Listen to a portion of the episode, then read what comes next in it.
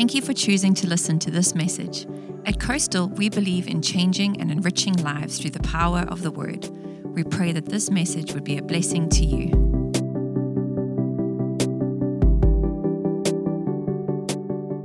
Everybody hear me okay? All right. It is good to be together, isn't it?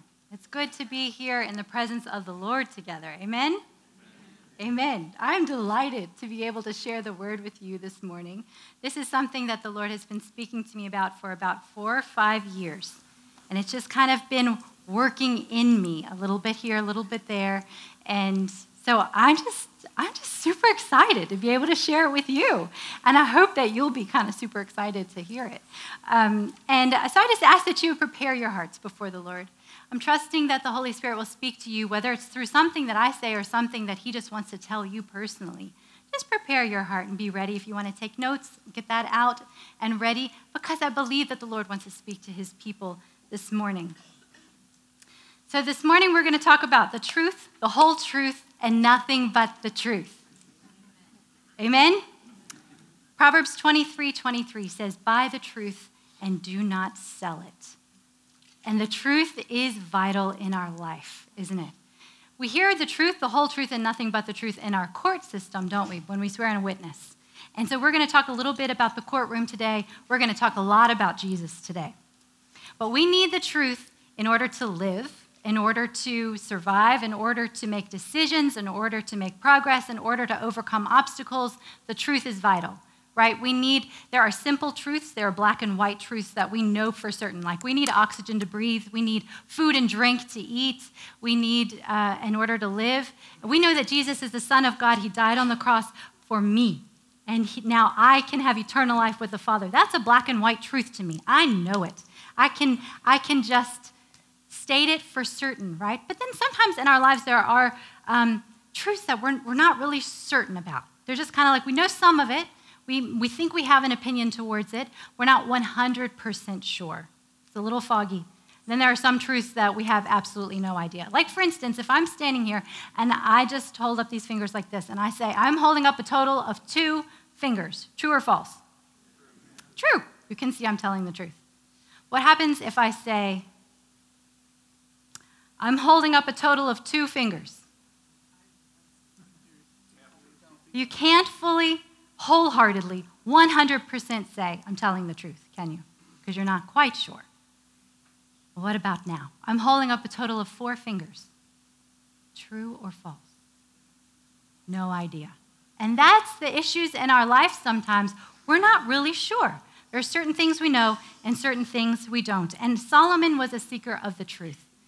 He became king as a very young man, and his dad, King David, loved the Lord, and the Lord loved David. And David was a good ruler of his people. And when it was Solomon's turn, God asked Solomon, What would you like?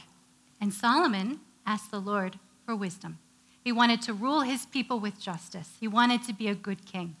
And that pleased and delighted the heart of the Lord so much that he gave him lots of extra stuff, like all the bonuses along with it.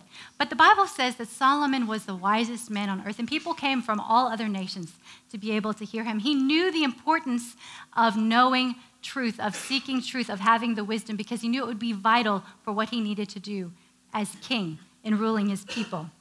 And it's important that we understand where to go for the source of truth.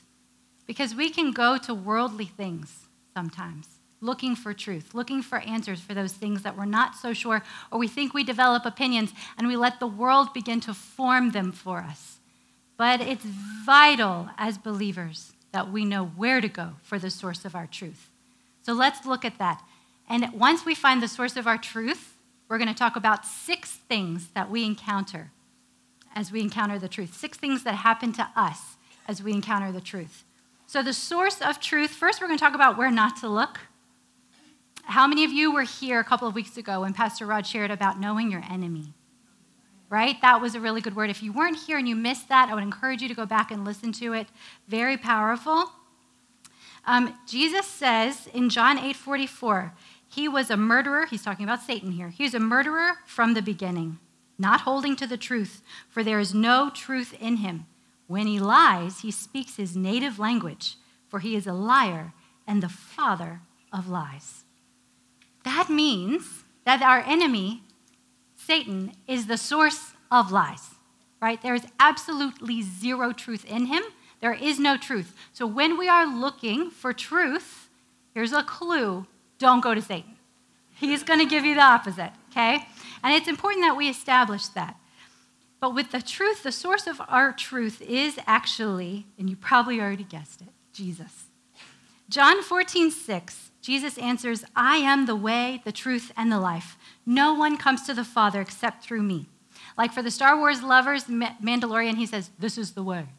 Jesus said, I am the way, right?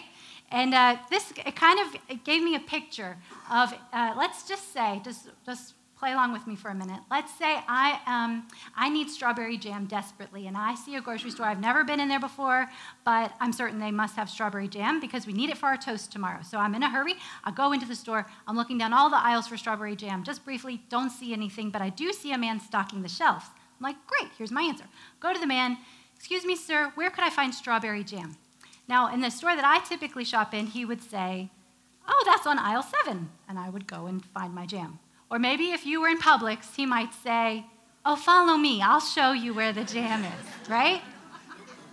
But in this specific grocery store, the man didn't tell me and he didn't show me. He unzipped his jacket and reached in and he pulled out my family's absolute favorite jar of strawberry jam and he gave it to me. See, because Jesus, he doesn't only tell us the way to go. And He doesn't only show us the way to go, He is the way to go. He is the only way. I wouldn't have found the jam anywhere else because it wasn't on the aisle, it was in Him. And it's the same for the truth. Jesus is the source of truth. He not only tells the truth, he does speak truth, and we're going to talk about that. In Matthew alone, there's over 30 references of Jesus saying, I tell you the truth. So Jesus speaks truth, he shows us truth. He's a reflection of the Father. If you've seen me, you've seen the Father, Jesus said.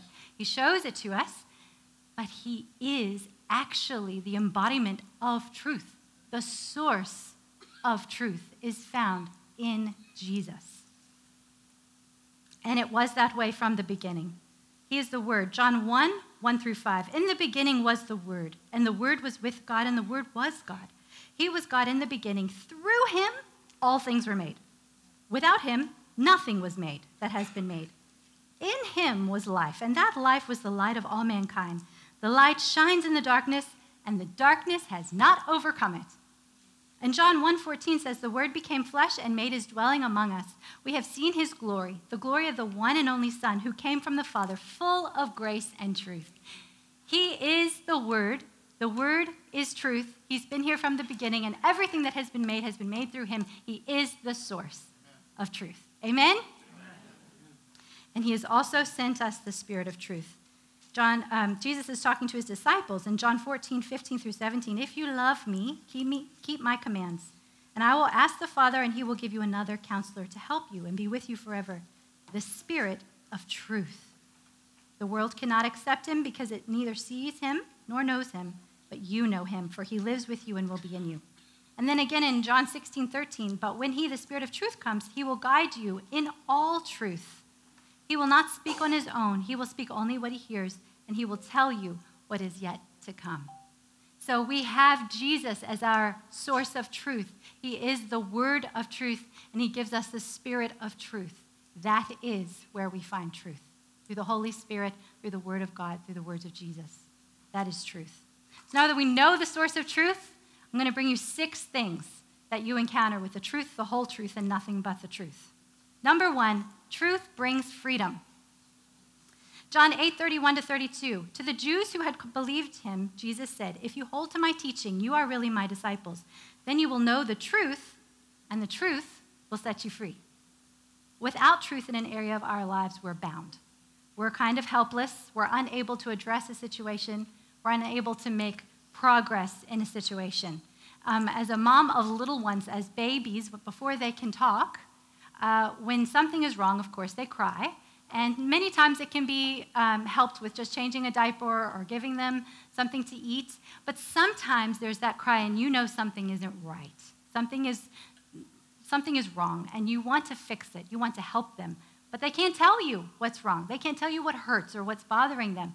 And sometimes it goes on and on, and it's like the guessing game trying to figure it out. And if you only had the truth, if you only had that bit of information, you would rush in and drive them to the doctor's office for their ear infection, or you'd put a little bit of in- infant Tylenol on their gums right in the spot where that tooth is coming in.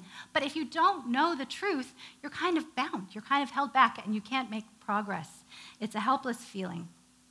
And then when they're older and like toddler stage, and now they're talking and they don't stop talking and you know they're playing nicely together and you just scoot off into the other room thinking i'm just going to unload the dishwasher while they're playing nicely and you get about three minutes in and then all of a sudden you come running into the room. What is going on here? And then you hear them crying and yelling at each other back and forth she hit me. No i didn't. You pushed me. No i didn't. Yes you did. No i didn't. Goodness gracious. If I just knew the truth about what happened, I could deal with the situation. I could, we could make progress in this. I could teach you about self control. I could teach you about forgiveness. I could teach you, but I can't teach you anything and we can't move on and I can't bring correct discipline if I don't know what's happening. And so sometimes we as parents bring a distraction instead because we're like, well, if I can't figure out the truth, I might as well distract you with something else. But Solomon didn't do that. Solomon was very wise. And the same type of situation happened to him. He had two women that came into the court, and he, they said, This is my baby. No, it's not. This is my baby. No, it's not. Back and forth and back and forth. And I'm sure he felt like, Okay, can someone please just bring some order? So he realized that no truth, there, somebody probably was telling the truth and somebody wasn't, but they were holding to their stories. He didn't have the truth, so he couldn't make a just ruling, but in his wisdom, he said, Bring me a sword. And when they brought him his sword, he said, This is what we'll do. We'll slice the baby in half. You get one half, you get the other half. Problem solved. And in that moment, the heart of the true mother was gripped with compassion, and she said, No, please don't hurt the child. Let her have him. Because, of course, the only thing worse than having someone else raise your child would be for your child not to have the opportunity to live. In the moment, Solomon saw the truth. He knew it immediately. And then he was able to make his judgment and ruling. And he said, Give her the child. She's the true mother right? So it's important for us to know the truth because the truth helps us to be able to move on to address the situation without distraction. If we were in the courtroom, truth would be like gold. Jedediah brought a word, the truth is gold, all about the full of the word of God. And if you didn't get a chance to listen to that, it would be good to go back and listen to. But truth is gold in that courtroom right? If you are on trial for something that you did not commit, I actually I forgot to do this in this service. I need to tell you before we go any farther. I don't have any. Uh, uh, I don't have a law degree. I have not studied law. I'm not a lawyer. I'm not a judge, and I haven't even been on jury duty. so I've been summoned and I've gone, but they haven't selected me, which was kind of a bummer because I was excited to learn about it. But I've just watched Matlock before, and I, I feel like I feel like I'm kind of qualified, semi qualified, to talk on the subject of the courtroom. But if you do have experience and you know I'm saying something that's incorrect, please forgive me. That's my disclaimer. But I want you to imagine that you're in the courtroom and you have been accused of doing something that you didn't do. You're actually innocent. And then someone says, We found some evidence, and it's true evidence, or maybe we found a witness, and it's a truthful witness. What, dog? You'd be so excited because you're going to be set free because this is your moment. This is your opportunity to finally be able to tell the world, I didn't do it. And it would be so exciting, wouldn't it? But what if you actually were guilty? What if the charges that were brought against you were true and you're a criminal and you're standing trial? And now you're awaiting your sentencing and then your defense attorney stands up and says to the judge, May I approach the bench? And he comes before the judge and he drags the prosecutor beside him, speaks to the judge for a moment. And the judge looks up at you and he says, You're free to go. Wouldn't that be amazing? But quite confusing. Why? I'm guilty. That's what Jesus did for us. Jesus came and he took our place, he took our sentence. And the judge says, you know what? Not only can you go, but you don't have a criminal record at all. It's completely wiped clean. Go.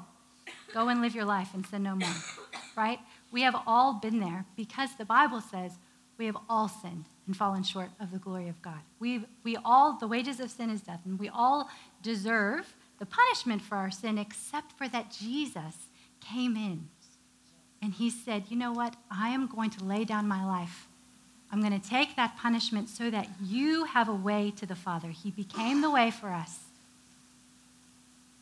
Colossians 2 13 to 15. I love this. Think about the courtroom when you listen to this. When you were dead in your sins and in the uncircumcision of your flesh, God made you alive with Christ. He forgave us all our sins having canceled the charge of our legal indebtedness, which stood against us and condemned us, he has taken it away, nailing it to the cross. And having disarmed the powers and authorities, he made a public spectacle of them, triumphing over them by the cross. Can't you see the judge just, what is that hammer thing called? A, a ga- gavel? Like, boom, it is done, right? Galatians 5:1. It is for freedom that Christ has set us free. That's the reason. It's for freedom, right? So we have been set free. Some of you here today might still be sitting in that place where you feel guilty because you have not met Jesus yet. But Jesus, the good news is, Jesus did that for each and every single one of us. And if you are living in bondage today, it's just because you need to take that freedom, take that forgiveness from Christ. Give the Lord your life and, uh, and allow Him to uh, lead you into that freedom. And there are some of us that have already done that, but there might be areas of our hearts that are bound. If you can't make progress, if you feel like you're stuck, if you feel like you're kind of handcuffed in a situation, just ask the Lord, is your truth really working in my life in this area? Because He wants you free. Number two, truth brings trust. In May, Denise uh, spoke a word on trust and it was a very powerful word. So I'm not going to speak too long on it because I want you to go back and listen to her word if you didn't get the opportunity to. But we trust those who tell us the truth, don't we? I told a story in the, in the first service about um, when my kids were, some of my kids, not all of them, when they were younger, um, at bedtime, sometimes we'd have a bit of an issue with the whole teeth brushing thing. And as parents, I don't know if you've struggled with that or not, but um, we would say, okay, time for bed. And they say, okay, I'm ready. Did you brush your teeth? Oh, yes, I brushed my teeth. Oh, let me go check your toothbrush. It should be wet. Oh, wait, don't check it yet. Uh, you know what? I just remembered I forgot. I, I didn't brush. And if that happens time and time again, you know, you do the whole smell my breath test. It's not minty, go back. So, after a few nights of this, do you trust them that they brush their teeth? No, of course you don't, because they didn't tell you the truth. We trust those that tell us the truth. And I'm here to tell you today that God's word is true and that you can trust him. Amen. Jesus is the living word. Psalm 33, verse 4 For the word of the Lord is right and true. He is faithful in all he does. Psalm 138, 2 I will worship toward your holy temple and praise your name for your loving kindness and your truth. For you have magnified your word above all your name. He is a man of his word. He is faithful to his promises. Psalm 145, 13. Your kingdom is an everlasting kingdom, and your dominion endures through all generations. The Lord is trustworthy in all he promises and faithful in all he does. His promises are good and they are true. And if there are any of you here today that feel like uh, you have had words from the Lord, Maybe the Holy Spirit has spoken to you. You've read something in the Word that you believe that God is kind of speaking to you through those scriptures. There are promises in the Word that you've been holding on to, or maybe you've received a prophetic word. And some of these things you haven't seen the fulfillment of them yet. Don't lose heart. Don't give up hope because God's Word is true and He is faithful. Isaiah 55, 8 through 11 says, For my thoughts are not your thoughts, neither are my ways your ways, declares the Lord. As the heavens are higher than the earth, so are my ways higher than your ways, and my thoughts higher than your thoughts. As the rain and the snow come down from heaven and do not return without watering the earth and making it bud and flourish, so that it yields seed for the sower and bread for the eater, so is my word that goes out of my mouth. For it will not return to me empty, but will accomplish that which I desire and achieve the purpose for which I sent it. Amen. Amen? God's word is true and it does not return to him void. He is faithful to complete that which he has started. Okay, so now we're going to talk about the whole truth. We've talked about truth, now the whole truth. Sometimes we discover an area of our life that it, we're having trouble conquering or living in the fullness of because we're living in a half truth. Um, kind of like when I held up my fingers and I said, I'm holding up a total of two fingers. You can see partial truth. You know, okay, I know you are holding up two fingers, but is there more? And that's because you couldn't see the whole truth. Um, in the beginning of the year, Pastor Rod spoke on living in the fullness of what Christ has already obtained for us. And he tells the story of the man on the cruise ship who um, had been given a ticket and he goes on the cruise, but he doesn't have any extra cash. And so he doesn't eat any meals. And he sees all these people coming and they eat meal after meal and snack after snack and they're just always eating and he's so desperately hungry. And by the time the trip ends and he gets off the boat, he says something to someone. He said, What do you mean you didn't eat? That was included in your ticket. You could have had as much as you wanted, it was already paid for. And sometimes that's a reflection of our life. Sometimes we're struggling with things, and we will all struggle with things at times, but sometimes we are battling and struggling, or we feel like we are under this heavy thing, and we actually don't have to be because God has already provided for us, and the answer is already there, but we might just be living with only part of the truth. And the Lord wants us to have all of it, every single part of it. The enemy comes to kill, steal, and destroy. And one way he does that is by twisting or hiding or distorting the truth. He, of course, is not the source of truth and cannot create truth, but he'll, he knows the word and he'll take that truth, like with Jesus in the desert, and he'll twist it or distort it or only use part of it and make you think, well, is this God?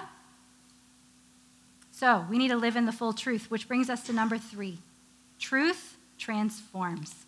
There's a transformation process in our minds. Romans 12, 2. Do not conform to the pattern of this world, but be transformed by the renewing of your mind. Then you will be able to test and approve what God's will is, his good, pleasing, and perfect will. And 1 Thessalonians 5:23 says, "May the God himself, the God of peace, sanctify you through and through. May your whole spirit, soul, and body be kept blameless at the coming of the Lord Jesus Christ. The one who calls you is faithful, and he will do it." We are made up of three parts spirit, soul, and body. We are spirit, we have a soul, we live in a body. Just that very thing right there, we could talk about for the rest of the day.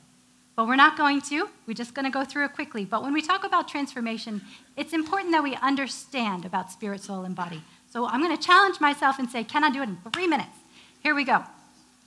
You are spirit, and that spirit is, is the reflection of God. It's the image of God, and it is awakened, it is reborn when you say yes to Jesus, when you give your life to Him, and it is hungry for the things of God, right? But your soul, your soul is your mind and your will and your emotions. Your think tank, your mind, your decision making, your will, and your emotions. Of course, that's what you feel fear, anxiety, happiness and joy, excitement. Those are your emotions. Now, sometimes when we hear people talk about the soul, the mind, the will, and the emotions. Um, sometimes we might feel like the soul is fleshly, that it maybe is worldly, that maybe we have to conquer the soul. But I'm here to tell you today that when God created Adam, he created him spirit, soul, and body, and he looked at him and he said, It is good. And I believe that God loves the soul. I believe that your mind, your will, and your emotions were created by God. The only problem is this this is where the difficulty comes in. When you, are re- when you give your heart to the Lord and your spirit is reborn, renewed, and alive, and, and, and you're feeding it the Word of God, right? It, it's growing, but it starts out a bit kind of small, right? Because it's new and it's fresh. The things that you're learning, those truths, they're fresh and new to you. But your mind and your decision making and your emotions, they've been growing since the day you were born, right? So they are however many years older than that spirit man that's just learning these new things. And so they have had the opportunity to learn the ways and the mannerisms and the conducts of the things of this world, right? The reactions of anger or this or that, to feel anxious and anxiety here or this or that. And so then we see that actually the perfect will of the Lord is that our soul would align with the Spirit, that our thinking, that our decisions, our choices, and that our emotions would just be aligned with the Word of God, led by the Spirit. And so, what we need to do is find ourselves abiding in His truth, right? We need to be reading the Word because as we do that, the Lord, now the Lord does this, we can't do it ourselves, but He brings transformation and he renews our mind, right? Okay, we're going to move on from that. I didn't quite make the three minutes. 2 Corinthians 3:17. Now the Lord is spirit, and where the spirit of the Lord is, there is freedom. And we all who with unveiled faces reflect the Lord's glory and are being transformed into his image with ever increasing glory, which comes from the Lord who is the Spirit. Jesus prayed for his disciples in John 17 17, sanctify them by your truth. Your truth, your word is true. Okay, number four, truth equips. This one's going to be fun, so hope you're awake and ready for this. 2 Peter 1 3, one of my most favorite scriptures. His divine power has given us everything we need. Say everything. everything. Say everything. everything. For life and godliness through our knowledge of Him who called us by His own glory and goodness. It means we've already got it, guys. We've got Jesus. We've got everything we need. When we are equipped with the whole truth, we are prepared to overcome the enemy and bring good news to those around us. Galatians 6:10 talks about the armor of God. It talks about how our battle is not against flesh and blood, but against the, um, uh, the devil's schemes, right? And, um, and he tells us to put on the full armor of God. So when the day of evil comes, you may be able to stand your ground He says, Stand firm then with the belt of truth buckled around your waist. The Lord gave me a picture with this, and it's not a deep theological study on the armor of God. It's just a picture to help us think this through. So, the belt of truth, He showed me, it's like a tool belt, like a tool belt of truth. And the Lord has packed that thing heavy. I mean, His, his, his burden is, His yoke is not heavy, but it is full, is what I mean. It's fully equipped. You could be given any project any job, and you would be able to do it because your tool belt has everything you need, right? The problem comes in when we don't understand how to use our tools, right? It's kind of like um, Ariel, the Disney movie, um, Little Mermaid, and she's under the sea and she's got the fork and the hairbrush and the thingamabob and the, but she has no clue what it's used for because she's not from around those parts, right? So it's not helpful to her at all. And sometimes we, ha- we can have a full tool belt because the Bible says He's given us everything, but we're not really sure how to use these tools. I'm going to give you an example of a half truth just so that you can bring it into perspective, and I'm going to do that pretty quickly. So, G- um, Jesus, oh, almost, Jason, my husband. Jason, a number of months ago, Jason spoke a message on grace. And I don't know how many of you remember that, but um, it was such a good message. And sometimes we live with a half truth understanding of grace. So I'm going to give you what that looks like. So some people might feel like grace, the word grace is a substitute for forgiveness. Oh, but, um, but grace is there, so I'm okay when I make mistakes. Or maybe um, grace is love. Grace covers a multitude of sins, but the Bible says love covers a multitude of sins. So some people might think um, grace is the unmerited favor of God, which it is. And grace is um, us getting what we don't deserve, which it is. But sometimes, with just that understanding of grace, we can feel like, so if I don't quite make it, I'm good because grace covers me. It's that greasy grace, right? But if we understand the full measure of what God's grace is there for, it can totally change our perspective. Paul talks about grace as the enabling power of God. Because Jesus said, I did not come to do away with the law, but to fulfill it, right?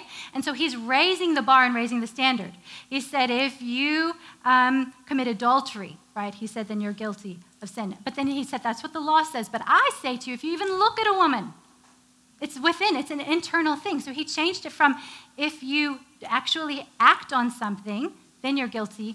Now I'm telling you, I'm raising the standard to the, um, the thoughts and the attitudes of your heart, your mind. What is going on inside of you?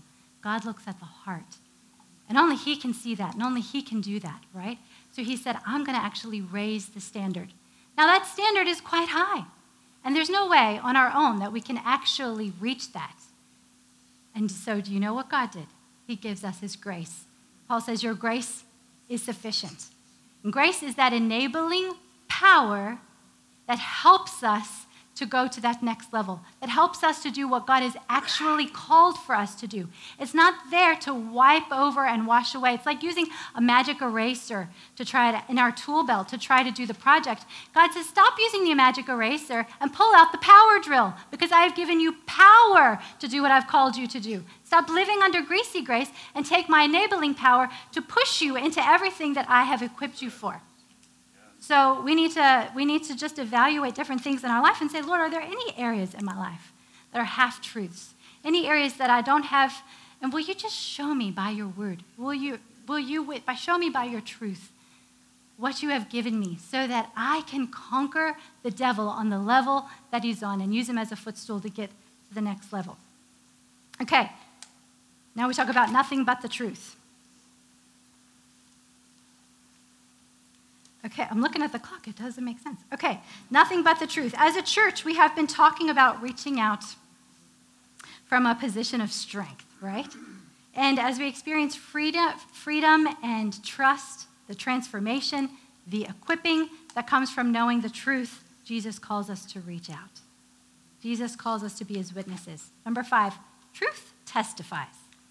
Act, um, Acts 1, verse 8 but you will receive power when the Holy Spirit comes on you, and you will be my witnesses in Jerusalem, in all Judea, Samaria, and to the ends of the earth. A witness gives a truthful account of what they have seen or heard or experienced, right? So here we go into the courtroom. My Matlock skills are coming out here. Okay, John 15, 26 says, When the advocate comes, whom I will send to you from the Father, the Spirit of truth who goes out from the Father, he will testify about me, and you also must testify about me, for you have seen me and been with me from the beginning. A credible witness in the courtroom. There's not much more valuable than that, right? That's why there's witness protection. There's, it's very important to have a credible witness. According to some of the research that I did in about five minutes, I found out that a credible witness is a witness who comes across as com- um, competent and worthy of belief. Their testimony is assumed to be more than likely true due to their experience, knowledge, training, and sense of honesty. The judge and jurors will use these factors to determine whether they believe the witness is credible. And an attorney can show jurors that a witness is not credible by showing inconsistent statements or a reputation for untruthfulness. And there are other things as well, but we're just going to look at this today. I'm, I'm just zoning in for a minute because the Lord kind of zoned in on my heart in this area. So I'm, i want to share this with you, and it's certainly not to bring any condemnation. It's just to share a little bit about our responsibility as witnesses and if any of this speaks to you, just put it before the Lord. There's no condemnation, right? Just allow the Lord to work in your heart. Proverbs 12, 17 to 19. An honest witness tells the truth, but a false witness tells lies. The words of the reckless pierce like swords, but the tongue of the wise brings healing. Truthful lips endure forever, but a lying tongue lasts only a moment. And Proverbs 12:22, the Lord detests lying lips, but he delights in the people that are trustworthy. I have to ask myself, am I a credible witness on the stand for Christ in front of these jurors? The people that are around us in our life are like the jurors. And one thing I read, and I don't know if it's completely true, but it's the jurors that make the decision as to whether they believe that the witness is credible. And so we're not going to disqualify ourselves for Jesus because Jesus paid that price for us. Once and for all, it is finished, right? Doesn't mean that we don't need to come to Him and repent for things when He exposes in our heart areas and we just need to bring that to the Lord. His forgiveness is there. We're not perfect. We're not going to be perfect, but we can strive for excellence in Christ, right? But for those that are watching us, we need to be a credible witness so that when we testify the truth of Jesus, they can trust us because we remember we trust those who tell us the truth. I used to be a good storyteller. And from the time I was quite young, and I remember I had um, a really good friend, one of my best friends, and we were very close in age. We did almost everything together, but she was a very factual person, very factual. So she knew all kinds of crazy, weird facts, and she would just state everything just as it is. And sometimes I would be like, that's so boring. And so if we would go do something together and then we come back to her house and we tell her parents about it, I'd be like, no, no, no, let me tell the story. And then I would just launch out into this beautiful story, and probably most of it was somewhat accurate, but you have to kind of fluff it up. And they were roll, I'd have them rolling and laughing, and I just loved telling stories. And if she told the story, it would last probably two minutes and be quite boring. One day, one day, I was talking to her, my friend, and I was explaining something, and I had gotten carried away, and I said, Oh, it wasn't exactly like that, but you know, it's for the story. And she said something to me. She said, I know, Sara, you've always been a really good storyteller. And in the moment, I didn't let her see it, but it hurt my feelings. I was like, oh, excuse me, I'm not boring like you. And the Lord brought me back to that moment about five years ago. And He said, I am calling you to testify for me, but you need to be a credible witness. What your friend was saying to you was, Yes, I've learned not to take you at your word. And that is something that we have to evaluate in our own lives. Um, there are four things, well, there are many things that we could look at when we talk about areas of the tongue. And you can learn a lot about that in James or in Proverbs. There's anger, there's gossip, there's speaking life or death, there's manipulation. Actually, the word says that manipulation is as witchcraft to the Lord. That's how much he detests it. But we're not going to talk about those things. We're going to talk about four areas that will discredit us as a witness. And I think I might have gotten the slide wrong. The first one is supposed to say imitations, not limitations. Imitations, imaginations, exaggerations, and Lumiere promises. We're going to touch on those real quick. Imitations, guys, be who you are. Jesus created you, the Father created you with you in mind. He knew just what he wanted you to do, who he was calling you to be, the gifts he was giving you. You don't have to try to be someone else because you think that they are more successful, or they're a better preacher, or they're more hospitable, or they're more peaceful, or they you don't have to imitate anybody. You be who God called you to be because that is the most beautiful thing that you could be. Anytime you imitate, it will be fake, right? And people can kind of see through that at times. And we need to be who God called us to be, right? Appreciate those around us, but know what the Lord says about me. Imaginations. Have you ever heard a little kid telling you their dream from last night? That sometimes happens. Um, and I've heard over the years, and my brother used to do this too. Sorry, Peter, if you're listening.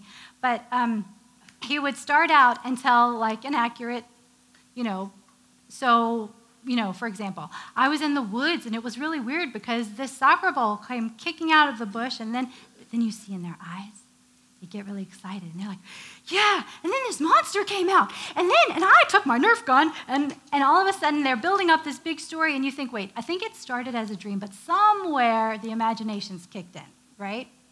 And sometimes that happens to us is we can be talking to somebody and we can be telling them something that is true, but to kind of sway things our way or to make them more comfortable, we can add to it things that maybe aren't exactly factual, right?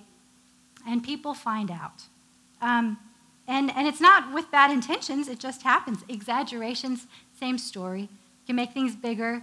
We can make things seem more desperate, more horrible, more wonderful than they really were in the moment. But I want to ask you what happens when then you go to testify about what Christ did for you last week. If you are known as someone like I was that tells a good story, will they believe what you tell them about Christ? So we have to be people of our word. The last one is Lumiere promises. Lumiere was the candlestick on Beauty and the Beast, and his good friend Clocksworth was a clock. They were having a discussion about giving a big dinner to Belle. And Lumiere wanted to, and Clocksworth didn't. And he addressed him and said, Are you giving her promises that you don't intend to keep? And that's a Lumiere promise in our house. That is when you say something to make someone happy, to appease them in the moment, but you actually have no intention of follow through. And we do that sometimes all the time. Just lighthearted, like, Yeah, sure. Uh-huh, I'll be there in five minutes. Well, I'm going to stop by the gas station. You know? Or, or whatever. And sometimes if it becomes a habit, then people learn to actually not trust us when we say something, right? When we make these promises. And God is a God of His word, and He keeps His promises. And every word that comes from His mouth is true, and we can trust Him. But the enemy is the source of untruth. He lies, and every promise He makes, He never keeps. So we have to just kind of evaluate ourselves sober mindedly and say, which one do I reflect? I want to be someone of my word so that the Lord can use me as a credible witness on the stand to testify of who he is. Okay, sorry guys. I hope that one didn't sting too much. It hit me first and pretty hard. So I just wanted to share the wealth. Okay, number six truth overcomes. Here we go. We're going to get excited here. Revelations 12 10. Then I heard a loud voice in heaven say, now have come the salvation and the power and the kingdom of God and the authority of his Messiah. For the accuser of our brothers and sisters who accuses them before our God day and night has been hurled down. They triumphed over him by the blood of the Lamb and the word of their testimony. Guys, when we testify of the goodness of God, the devil squirms in his boots. He can't stand it and we overcome. I want to share with you a quick testimony that I have, and that is that for many years I believed a lie. Some of you might be believing different lies and maybe not even realizing that it's a lie, but you might be suffering from something that is fighting who you really are, who God really made you, and it's keeping you in bondage. For many years, I believed that I was supposed to be silent. I believed that people would not like me if I opened my mouth. And someone said to me one time that they just, it was a time that I was leading something, and they said, You know what? I just, I'm sorry, I'm trying to work through this, but I just don't like you. Just, just being honest, I just don't like you. Oh, that is all Satan needed, or he probably, that is all I needed to just live under that lie for probably a good couple of years, at least. And of course, I would talk. I would talk to you if I saw you at the grocery store or whatever. But when it came time to speak what the Lord had put in my heart, I was silent because I lived under a lie that nobody would like me. So I was shut up. But then the Lord began to do a work in my heart, and He began to speak to me through His truth. Isaiah 61.